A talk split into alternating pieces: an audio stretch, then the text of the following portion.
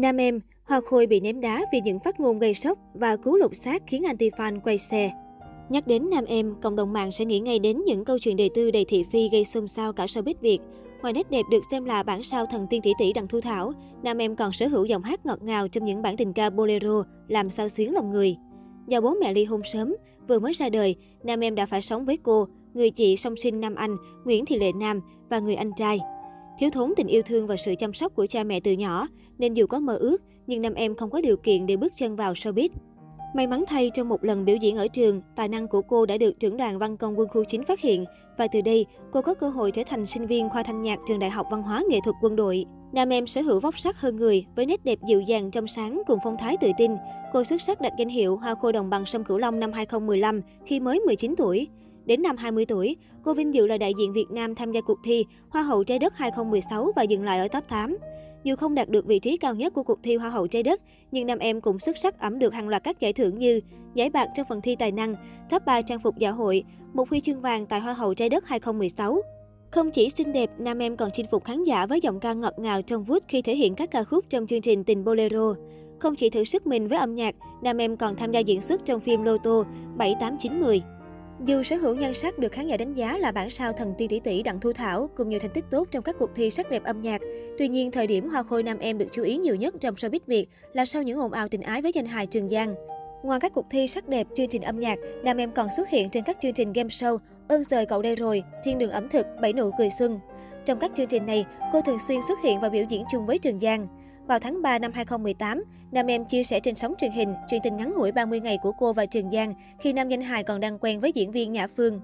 Không chỉ dừng lại ở việc chia sẻ, nam em còn treo poster quanh khu vực nhà hàng Trường Giang, tới chung cư tặng bánh sinh nhật và thường xuyên đăng chia sẻ về chuyện tình cảm với danh hài trên trang cá nhân.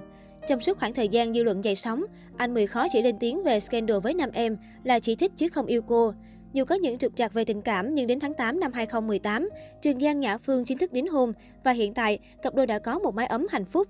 Riêng Hoa Khôi nam em, sau những phát ngôn hành động dậy sóng về mối quan hệ với Trường Giang, ngay tại thời điểm biết được thông tin đính hôn của Trường Giang Nhã Phương, cô chính thức lên tiếng nhận lỗi về phần mình. Trước đó tôi quậy quá nhiều, chính bản thân tôi còn không thể tha thứ được cho mình. Hiện tại tôi nhận ra mình đã sai. Tôi luôn mong có cơ hội được gặp gỡ trò chuyện với anh Giang và chị Phương ở ngoài đời để xin lỗi, giải bày nhiều hơn. Nhưng chắc tôi chẳng bao giờ có được cơ hội ấy. Mọi người có lẽ không muốn nói chuyện với tôi. Nam em chia sẻ. Đầu năm 2020, Nam em làm dậy sóng mạng xã hội về chuyện đời tư. Lần này người đẹp miền Tây lại vướng ồn ào con giáp thứ 13. Theo đó, nữ ca sĩ Bảo Trân đăng đàn chỉ mặc điểm tên nam em là người phá vỡ hạnh phúc gia đình mình. Thành viên nhóm nhạc Gemini cho biết, cô và bạn trai đã yêu đương được hơn 3 năm và có với nhau một con gái. Tuy nhiên, cả hai chưa công khai tình cảm vì bạn trai muốn tập trung phát triển sự nghiệp showbiz. Nam em biết chuyện người đàn ông này đã có trốn đi về nhưng vẫn cố tình xen vào. Ngay sau khi Bảo Trân công khai đời tư, một diễn đàn showbiz tung mạnh chứng minh câu chuyện trên là thật. Và người đàn ông được nhắc tới là VJ Quốc Bảo cũng là người vướng tin hẹn hò nam em thời gian qua. Diễn đàn đồng thời công khai loạt ảnh Bảo Trân bị đánh đầy thương tích, được cho là hành động thượng cẳng tay hạ cẳng chân của Quốc Bảo dành cho người cũ sau khi thay lòng đổi dạ. Sự việc khiến nam em và Quốc Bảo phải hứng chịu nhiều chỉ trích. Trước câu chuyện cướp đi hạnh phúc của Bảo Trân và con gái, phía Hoa Khôi không muốn lên tiếng và cho rằng không đáng để đưa ra lời giải thích.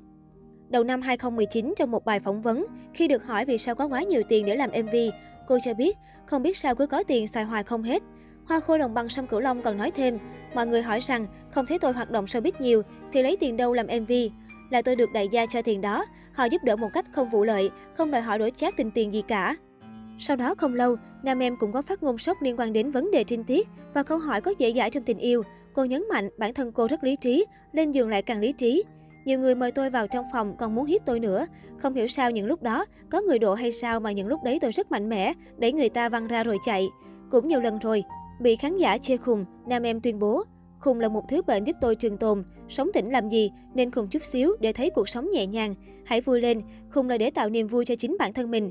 Cô còn đáp trả anti-fan, mọi người bớt sân si đi, đừng vào đây chửi tôi, tôi đang rất buồn.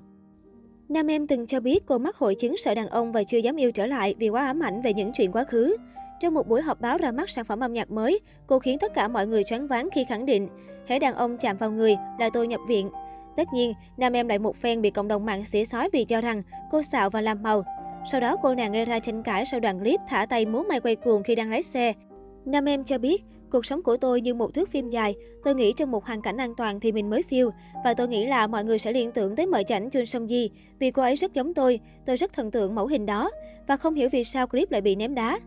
Sự so sánh có vẻ như chẳng liên quan gì của hoa khôi đồng bằng sông Cửu Long, không chỉ bị fan Chun Song Ji chỉ trích mà còn bị cộng đồng mạng ném đá dữ dội.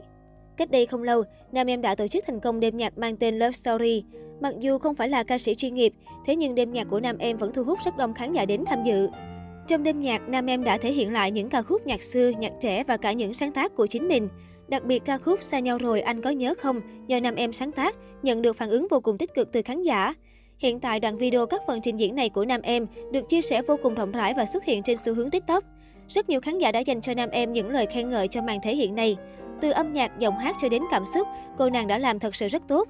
Thậm chí rất nhiều dân mạng thừa nhận rằng trước đây là anti-fan của nam em, nhưng sau khi xem phần trình diễn này thì đã lập tức chuyển hướng thành fan lúc nào không hay. Mặc dù thời điểm trước đó nam em từng dính vào không ít vụ lùm xùm, nhưng về tài năng của cô nàng thì không thể phủ nhận.